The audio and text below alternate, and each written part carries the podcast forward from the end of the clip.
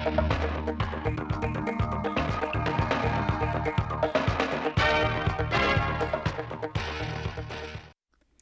kính chào quý vị và các bạn đến với chương trình thời sự phát thanh trực tiếp 17 giờ chủ nhật ngày 26 tháng 2 năm 2023 của Đài Phát thanh và Truyền hình Thanh Hóa. Những nội dung chính trong chương trình. Lễ kỷ niệm 15 năm ngày thành lập Quỹ khuyến học Lê Xuân Lan, huyện Hoàng Hóa. Nhiều giải pháp hỗ trợ người lao động tìm việc làm.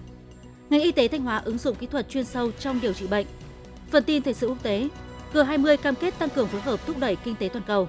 Thủ tướng Đức Alex Kuhn công du Ấn Độ. Sau đây là nội dung chi tiết.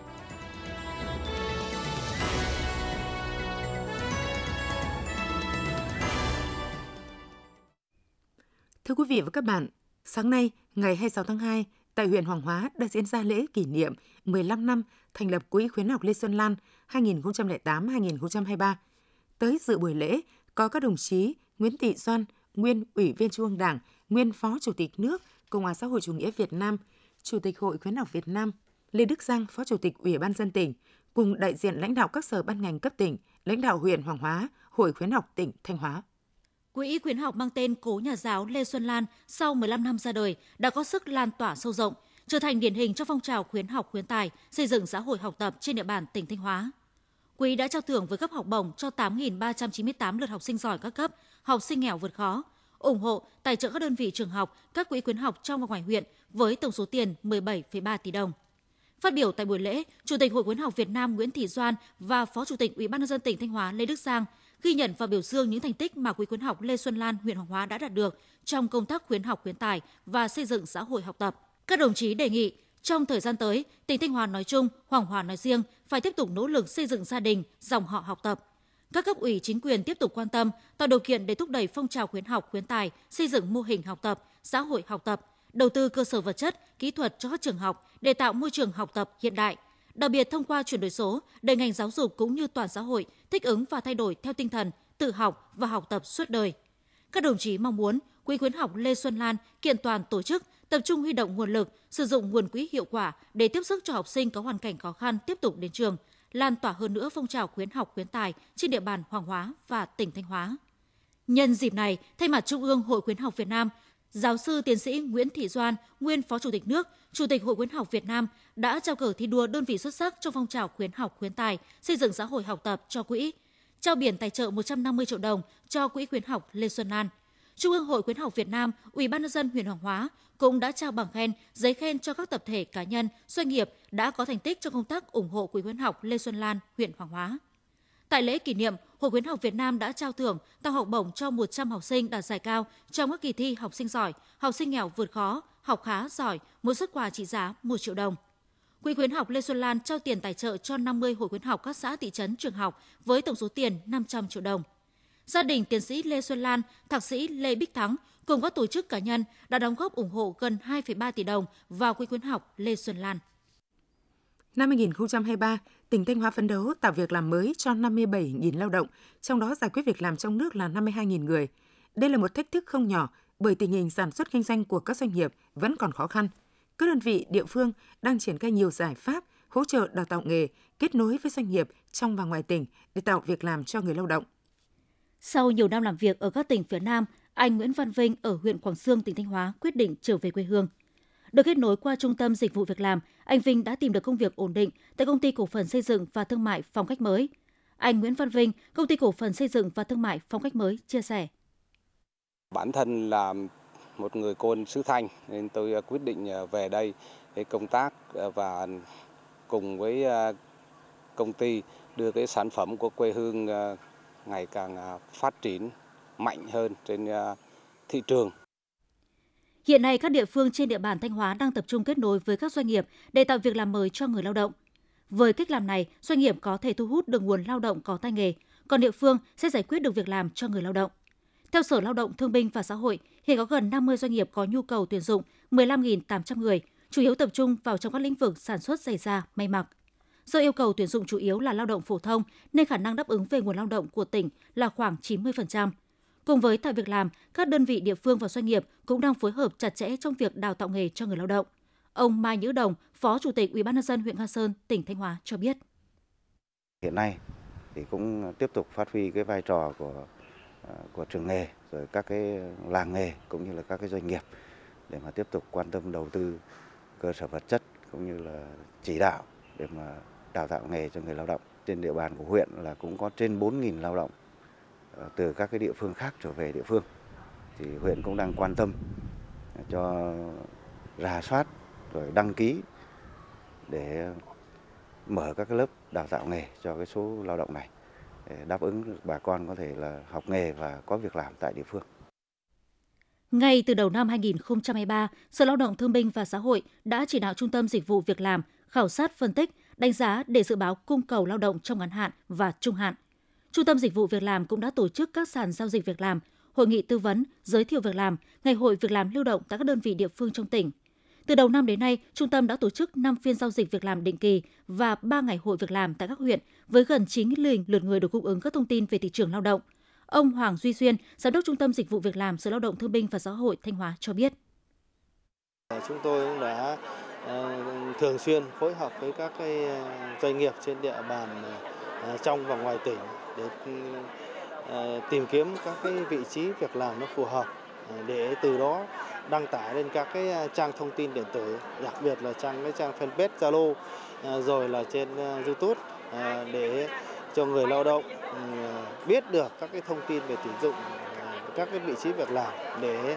lựa chọn các vị trí phù hợp.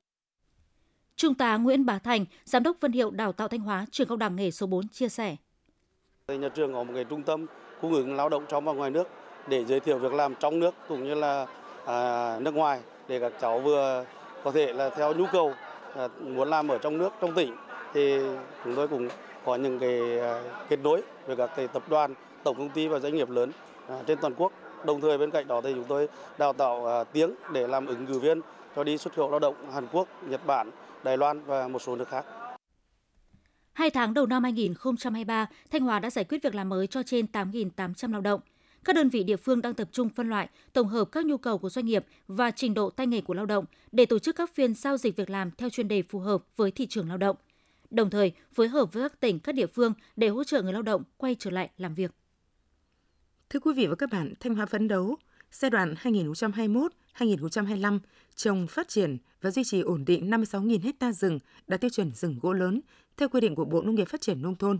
Để đạt được kết quả đó, những năm qua, tỉnh đã triển khai nhiều giải pháp nhằm nâng cao chất lượng, hiệu quả rừng gỗ lớn và hình thành chuỗi sản phẩm lâm nghiệp bền vững, thân thiện với môi trường. Bài viết của phóng viên Thanh Hường. Thanh Hóa là địa phương có tiềm năng và lợi thế sản xuất kinh doanh rừng trồng, đặc biệt là rừng gỗ lớn gắn với chứng chỉ rừng bền vững FSC. Toàn tỉnh hiện có gần 56.000 hecta rừng gỗ lớn với tổng trữ lượng rừng bình quân đạt 180 đến 240 mét khối một hecta. Thời gian qua, Ủy ban nhân dân tỉnh đã ban hành nhiều cơ chế, chính sách cho phép hợp tác với các tổ chức doanh nghiệp để đẩy mạnh tuyên truyền và chuyển đổi trồng rừng gỗ nhỏ sang trồng rừng gỗ lớn, góp phần tạo việc làm, nâng cao thu nhập, giúp nhiều hộ vươn lên làm giàu từ rừng nhất là tại các vùng núi và gò đồi. Từ năm 2016, Ban Quản lý rừng phòng hộ Như Thanh đã triển khai thực hiện mô hình trồng rừng gỗ lớn.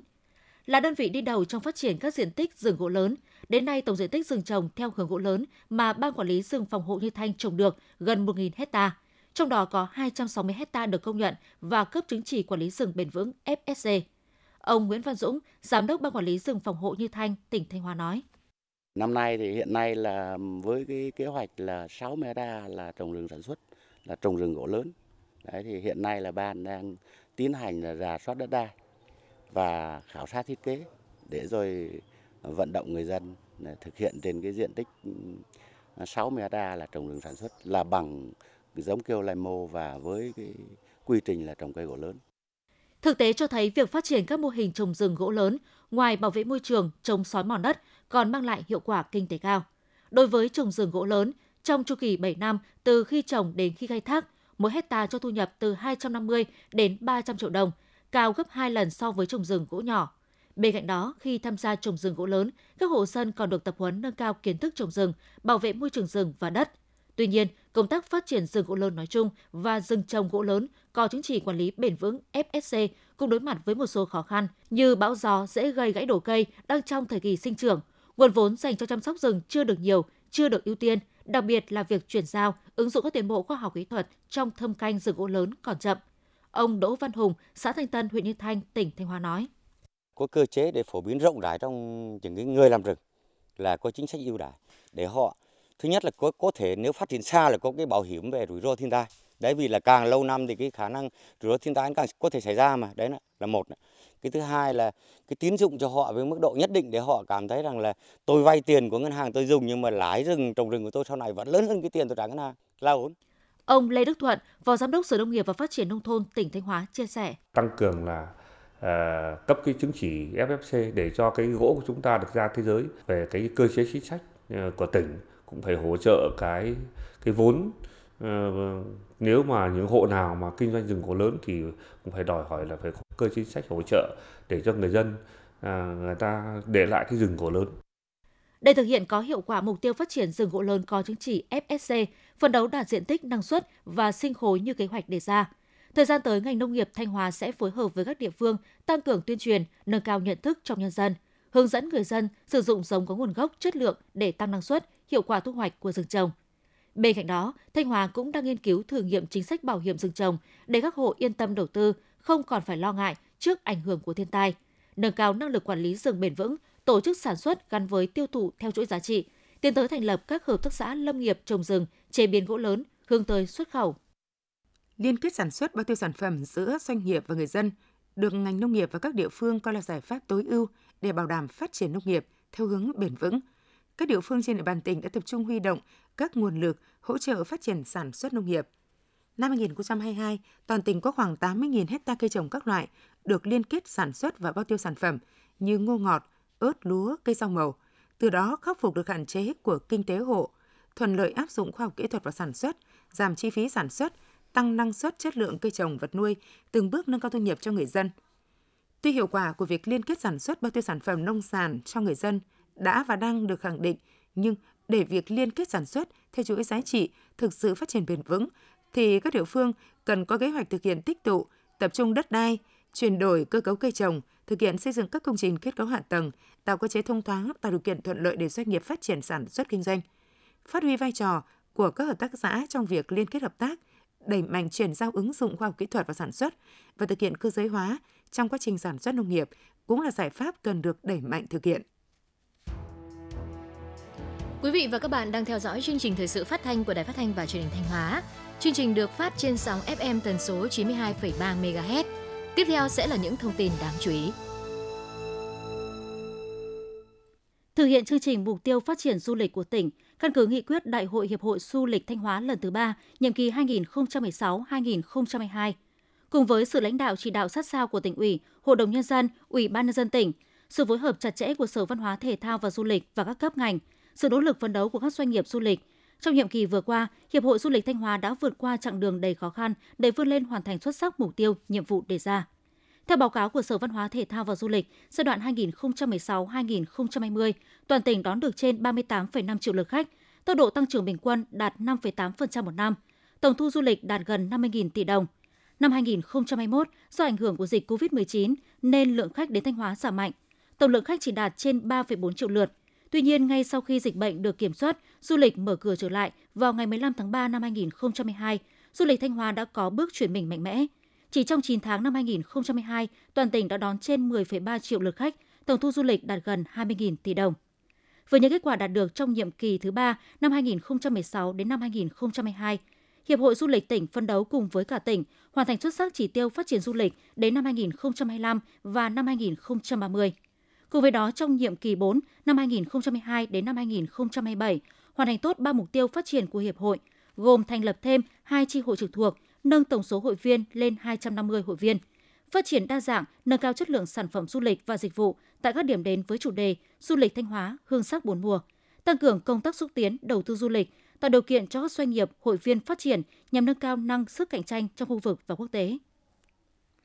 Chào mừng kỷ niệm 68 năm Ngày Thầy thuốc Việt Nam 27 tháng 2 năm 1955, 27 tháng 2 năm 2023, với mong muốn lan tỏa những hình ảnh đẹp về đoàn viên và người lao động trong công tác chăm sóc bảo vệ nâng cao sức khỏe nhân dân.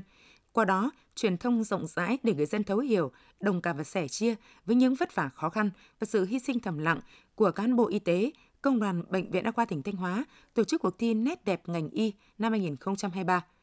bằng hình thức thi ảnh trực tuyến trên fanpage chính thức của Bệnh viện Đa khoa tỉnh Thanh Hóa. Trong thời gian ngắn, sau khi phát động cuộc thi, ban tổ chức đã nhận được hàng trăm bức ảnh có nội dung phong phú và chất lượng được các khoa phòng trung tâm gửi về.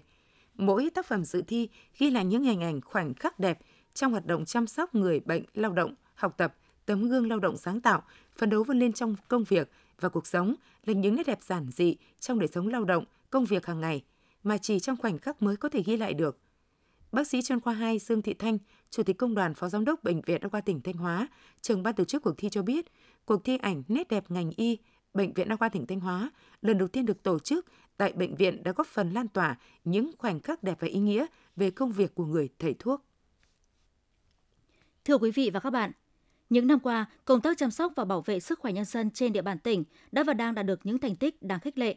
Có được kết quả đó, ngành y tế Thanh Hóa đã có sự bứt phá mạnh mẽ, hàng loạt các kỹ thuật cao, chuyên sâu được thực hiện thành công, ghi nhận của phóng viên Thúy Lượng. Tôi là hay ốm đau và cũng mổ rất nhiều, cho nên tôi toàn mổ trong Thanh Hóa mà tôi mổ thế an toàn và rất tốt mà. Các bác sĩ trong bệnh viện sáng y đức mà dưới thật mà đã tìm các biện pháp về công nghệ cao chạy chữa cho chúng tôi. Bây giờ chúng tôi bệnh nói chung là đẩy lùi. Tôi vào viện thì trong tình trạng là hai chân đau. Đầu tiên là mổ chân một thì thấy khỏe khoắn. Chân hai thì nói chung với tình trạng bây giờ thì cũng khỏe rồi. Cũng không ngờ là mình Thanh Hóa mình lại mổ chính hình cho bệnh nhân đau khớp háng được tuyệt vời như vậy. Đó là những chia sẻ của các bệnh nhân mắc các bệnh nặng như ung thư, đột quỵ, các bệnh về tim, xương khớp, những bệnh mà trước đây họ phải chuyển tuyến ra trung ương tốn kém, thì nay tuyến y tế trên địa bàn tỉnh đã và đang triển khai đạt hiệu quả. Thạc sĩ bác sĩ Lường Hữu Dương, trưởng đơn nguyên đột quỵ, khoa thần kinh đột quỵ bệnh viện Đa khoa tỉnh Thanh Hóa chia sẻ. Trước đây thì đối với những bệnh nhân ờ, tắc mạch máu lớn, ví dụ như là mạch cánh, động mạch não giữa, động mạch thân nền thì tỷ lệ mà bệnh nhân trở về cộng đồng sinh hoạt cái trạng thái bình thường thì chỉ có chiếm khoảng 10 đến 15%. Đến 2011 ờ, thì chúng tôi bắt triển khai cái thuốc tiêu đại huyết để thông động mạch thì cái tỷ lệ này cải thiện lên được khoảng ờ, 30%. Và đến 2020 thì cái kỹ thuật này đi vào thường quy nó cải thiện được cái tỷ lệ mà bệnh nhân quay về sinh hoạt giống như bình thường khoảng 50%. Trong năm 2022, Thanh Hóa đã đưa 965 kỹ thuật mới vào chẩn đoán và điều trị bệnh. Đến nay, đã có từ 30 đến 40% kỹ thuật thuộc tuyến tỉnh được thực hiện tại tuyến huyện và khoảng 30% kỹ thuật tuyến trung ương được thực hiện tại tuyến tỉnh. Theo tiến sĩ Đỗ Thái Hòa, Phó Giám đốc Sở Y tế Thanh Hóa, thì đây thực sự là con số ấn tượng, thể hiện sự nỗ lực, cố gắng của ngành y tế Thanh Hóa trong thực hiện sứ mệnh chăm sóc sức khỏe cho nhân dân. Máy móc dù có hiện đại đến đâu, công nghệ dù có tốt đến mấy, kể cả với cái sự hỗ trợ công nghệ như hiện nay về trí tuệ nhân tạo, thì trong ngành y tế, cái bàn tay và khối óc của người thầy thuốc là vẫn đóng vai trò quyết định. Với cái quan điểm như vậy cho nên ngành y tế chúng tôi luôn xác định cái nhiệm vụ đào tạo, bồi dưỡng và phát triển cái đội ngũ nhân lực là một trong nhiệm vụ then chốt. Có ý nghĩa quyết định. Thì ngoài cái đào tạo theo cái hệ thống văn bằng giáo dục quốc dân thì ngành y tế có thể nói là một trong những ngành đặc thù là có cái hoạt động đào tạo liên tục có thể thấy việc phát triển các kỹ thuật mới, kỹ thuật chuyên sâu trong khám và điều trị bệnh tại Thanh Hóa là một trong những giải pháp ưu tiên của chiến lược phát triển bền vững mà ngành y tế đề ra. Với mạng lưới y tế hoàn chỉnh và quy mô lớn nhất cả nước, gồm 51 bệnh viện, 559 trạm y tế và hơn 1.400 phòng khám tư nhân, đội ngũ y bác sĩ của tỉnh cũng không ngừng lớn mạnh cả về số lượng và trình độ, năng lực. Thanh Hóa đang từng bước phấn đấu trở thành bệnh viện vệ tinh cho các bệnh viện tuyến trung ương, từ bước phấn đấu trở thành các cơ sở y tế hàng đầu của khu vực Bắc Trung Bộ. Khoa hồi sức tích cực sơ sinh, Bệnh viện Phụ sản Thanh Hóa có nhiệm vụ chăm sóc toàn diện và điều trị cho trẻ sinh non mắc bệnh lý. Nơi đây, mỗi cán bộ y bác sĩ, nhân viên y tế luôn khắc ghi lời dạy của Bác Hồ, lương y như từ mẫu, nỗ lực chăm sóc điều trị tốt nhất cho các bệnh nhi.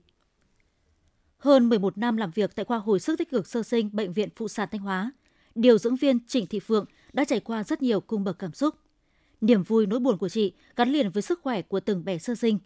Đưa một em bé sinh non mắc bệnh lý bên bờ vực sinh tử trở về khỏe mạnh trong vòng tay cha mẹ là hạnh phúc và động lực lớn nhất mà chị và các y bác sĩ, nhân viên khoa hồi sức tích cực sơ sinh. Điều dưỡng viên Trịnh Thị Phượng, khoa hồi sức tích cực sơ sinh, Bệnh viện Phụ sản Thanh Hóa chia sẻ. Mình cũng rất là đồng cảm với người nhà và mình là cũng uh, cố gắng hết sức để uh, chăm sóc và điều trị cho các bé sinh non Ờ, phục vụ những cái phương pháp tốt nhất để ờ, mang lại cái hiệu quả điều trị cao nhất cho các bé. Ờ, được ngoài ra thì được chứng kiến những sự tiến triển hồi phục dần của các bé qua từng ngày thì cũng cảm thấy rất là vui. Mỗi ngày khoa hồi sức tích cực sơ sinh bệnh viện Phụ sản Thanh Hóa tiếp nhận từ 40 đến 90 trẻ sơ sinh bị bệnh lý sinh non, nhẹ cân vào chăm sóc điều trị. Bệnh lý ở trẻ sơ sinh rất phức tạp, thường diễn tiến nhanh, trở nặng cũng nhanh. Thế nên quá trình theo dõi điều trị và chăm sóc bé của các bác sĩ điều dưỡng luôn vất vả hơn bình thường. Không kể ngày hay đêm, những bác sĩ, y tá, điều dưỡng viên và hộ lý tại đây không chỉ nâng niu, chăm chút mà còn luôn đồng hành cùng các con trong cuộc chiến giành giật sự sống. Chị Quách Thị Hà, thị trấn Vân Du, huyện Thạch Thành, tỉnh Thanh Hóa cho biết. Bé ờ, sinh non ờ, tuần thứ 31. Khi mà mới sinh ra các bé được ờ, đưa vào khu chăm sóc đặc biệt, gia đình rất là lo lắng. Nhưng mà được sự chăm sóc của các y bác sĩ, bé đã phục hồi rất là tốt ạ. Và hôm nay các bé rất là mạnh khỏe và bú tốt. Anh Đỗ Đình Đức, xã Tiệu Hợp, huyện Thiệu Hóa, tỉnh Thanh Hóa tâm sự.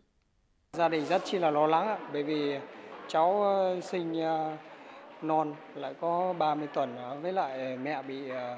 uh, do tiền đạo nên hôm đó khi mổ là phải gây mê. Gây mê thì cháu bị ờ, khi sinh ra cháu bị ờ, nhiễm thuốc mê của mẹ. Sau khi được các bác sĩ và các y tá quan tâm chăm sóc thì bé đã, đã hồi phục sức khỏe và đang trong quá trình điều trị tiếp.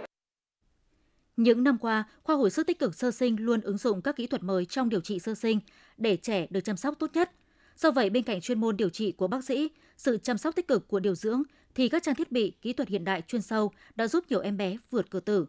Có những trường hợp hồi sinh kỳ diệu, những em bé ra đời thiếu tháng dù chỉ nặng dưới một cân hay mang bệnh lý phức tạp nhưng đã được chăm sóc hồi sức tích cực, vượt qua cơn nguy kịch và dần hồi phục. Bác sĩ chuyên khoa 1 Phạm Lương Tuấn, trưởng khoa hồi sức tích cực sơ sinh, Bệnh viện Phụ sản Thanh Hóa cho biết.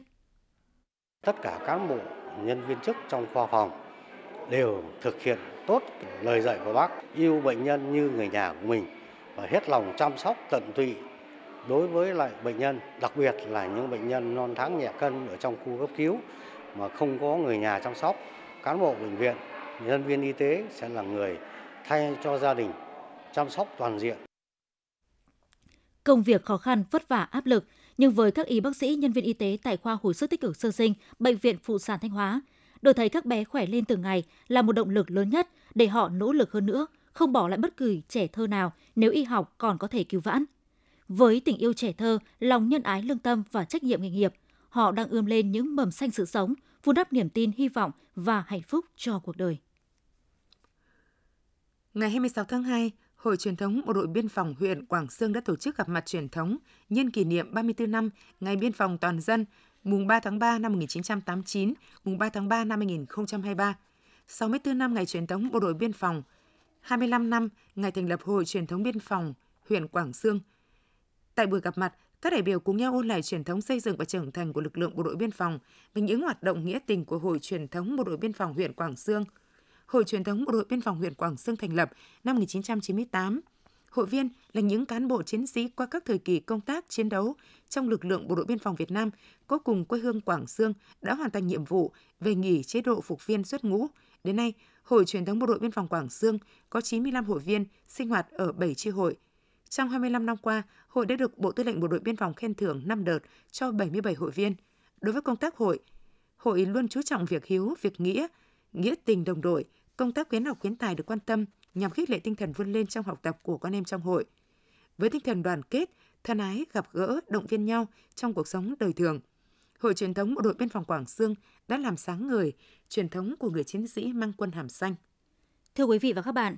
chính thức ra mắt từ ngày 1 tháng 7 năm 2022. Đến nay, sau gần 8 tháng hoạt động, các tổ tuần tra vũ trang kết hợp tuần tra nghiệp vụ theo kế hoạch 282 của Giám đốc Công an tỉnh Thanh Hóa đã thực sự phát huy hiệu quả tích cực trong công tác phòng ngừa, phát hiện và đấu tranh trấn áp tội phạm, xử lý các hành vi vi phạm pháp luật. Sau đây là ghi nhận của phóng viên Hoàng Mai. Đúng 21 giờ, các lực lượng cảnh sát hình sự, cảnh sát giao thông, cảnh sát quản lý hành chính thuộc tổ tuần tra 282 Công an huyện Đông Sơn bắt đầu lên đường thực hiện nhiệm vụ tuần tra kiểm soát, bảo đảm an ninh trật tự theo các tuyến địa bàn đã được phân công – các tổ công tác sẽ thay ca thực hiện tuần tra xuyên đêm vào tất cả các ngày trong tuần nhằm kịp thời phát hiện, xử lý các trường hợp vi phạm pháp luật như gây dối trật tự công cộng, cướp giật tài sản, tàng trữ vũ khí, vi phạm trật tự an toàn giao thông. Trung tá Nguyễn Văn Huy, đội phó đội cảnh sát giao thông trật tự cơ động công an huyện Đông Sơn cho biết. Chúng tôi tăng cường công tác tuần tra, xử lý người vi phạm nồng độ cồn, tuần tra xử lý cái thanh thiếu niên hư thường đánh võng trên đường là mỗi hôm xử lý tầm 23 đến 25 trường hợp vi phạm trên tuyến đường giao thông. Hiện nay, Công an tỉnh và Công an 27 huyện, thị xã thành phố trong tỉnh đã thành lập 64 tổ tuần tra vũ trang kết hợp tuần tra nghiệp vụ, có nhiệm vụ tuần tra khép kín trên các tuyến, địa bàn và khu vực trọng điểm. Riêng đối với địa bàn thành phố Thanh Hóa, Công an tỉnh đã huy động 64 cán bộ chiến sĩ chia thành 8 tổ công tác, hàng ngày có 2 ca tuần tra khép kín vào các giờ cao điểm từ 21 giờ đến 4 giờ ngày hôm sau, tất cả các ngày trong tuần, tập trung vào 4 khu vực ở phía Nam, phía Bắc, phía Tây và phía Đông của thành phố, ở các khu vực trọng điểm như khu vực công cộng, khu vực vắng người qua lại, những nơi mà các đối tượng phạm tội có điều kiện hoạt động. Thượng úy Phạm Hữu Tuyên, Phòng Cảnh sát Cơ động Công an tỉnh chia sẻ. Tổ công tác 282 kiên quyết đấu tranh với tất cả các loại tội phạm trên địa bàn ờ, thành phố Thanh Hóa và đang nổi cộm cộng cán, đặc biệt là các đối tượng phạm pháp hình sự và tăng cường tuần tra vũ trang kết hợp với tuần tra nghiệp vụ bắt giữ xử lý kiên quyết các đối tượng lạng lách đánh võng bốc đầu đua xe trái phép. Sau gần 8 tháng hoạt động, các tổ tuần tra đã phát hiện xử lý 3.600 vụ việc vi phạm pháp luật, trong đó có hơn 100 vụ, 112 đối tượng phạm pháp hình sự, hơn 3.500 vụ việc vi phạm về trật tự an toàn giao thông. Tuyên truyền nhắc nhở hơn 5.200 trường hợp nâng cao ý thức chấp hành pháp luật và cảnh giác phòng ngừa tội phạm.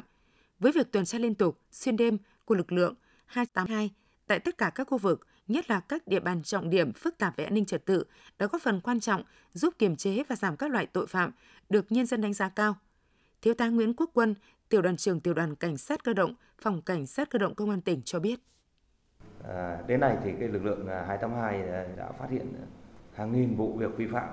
trong đó là vi phạm về trật tự an toàn giao thông, rồi vi phạm về các cái vụ việc có dấu hiệu tội phạm như tội phạm về ma túy, về trộm cắp tài sản, rồi cố ý gây thương tích, chống người thi hành công vụ. Cái lực lượng 282 đã tuần tra kiểm soát, góp phần làm triệt tiêu nguyên nhân điều kiện phạm tội và vi phạm pháp luật. Ông Nguyễn Văn Hưng, phường Điện Biên, thành phố Thanh Hóa chia sẻ. Qua công tác tuần tra vũ trang của công an á, thì ờ, công an đã bắt và xử lý ờ, các đối tượng đúng người, đúng tội, đúng pháp luật, được nhân dân đồng tình, ờ, ghi nhận và đánh giá cao.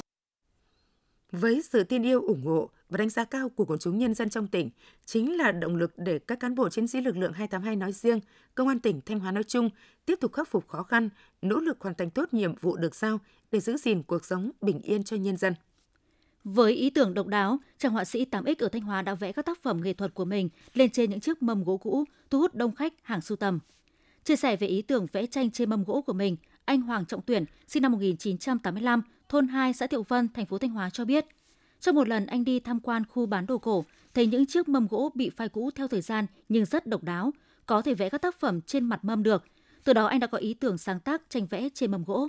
Anh Tuyển thường nhờ gửi bạn bè trong giới sưu tầm đồ cổ để gom những chiếc mâm gỗ cho mình. Các mâm gỗ đồ cũ đa số có niên đại khoảng 30 đến 40 năm, được làm từ gỗ mít, xà cừ. Sau khi mua về, được mài nhẵn bề mặt mâm để việc lên mực khi vẽ tranh thuận tiện. Dựa vào kích thước, hình dáng của chiếc mâm, anh Tuyển sáng tác các chủ đề cho phù hợp.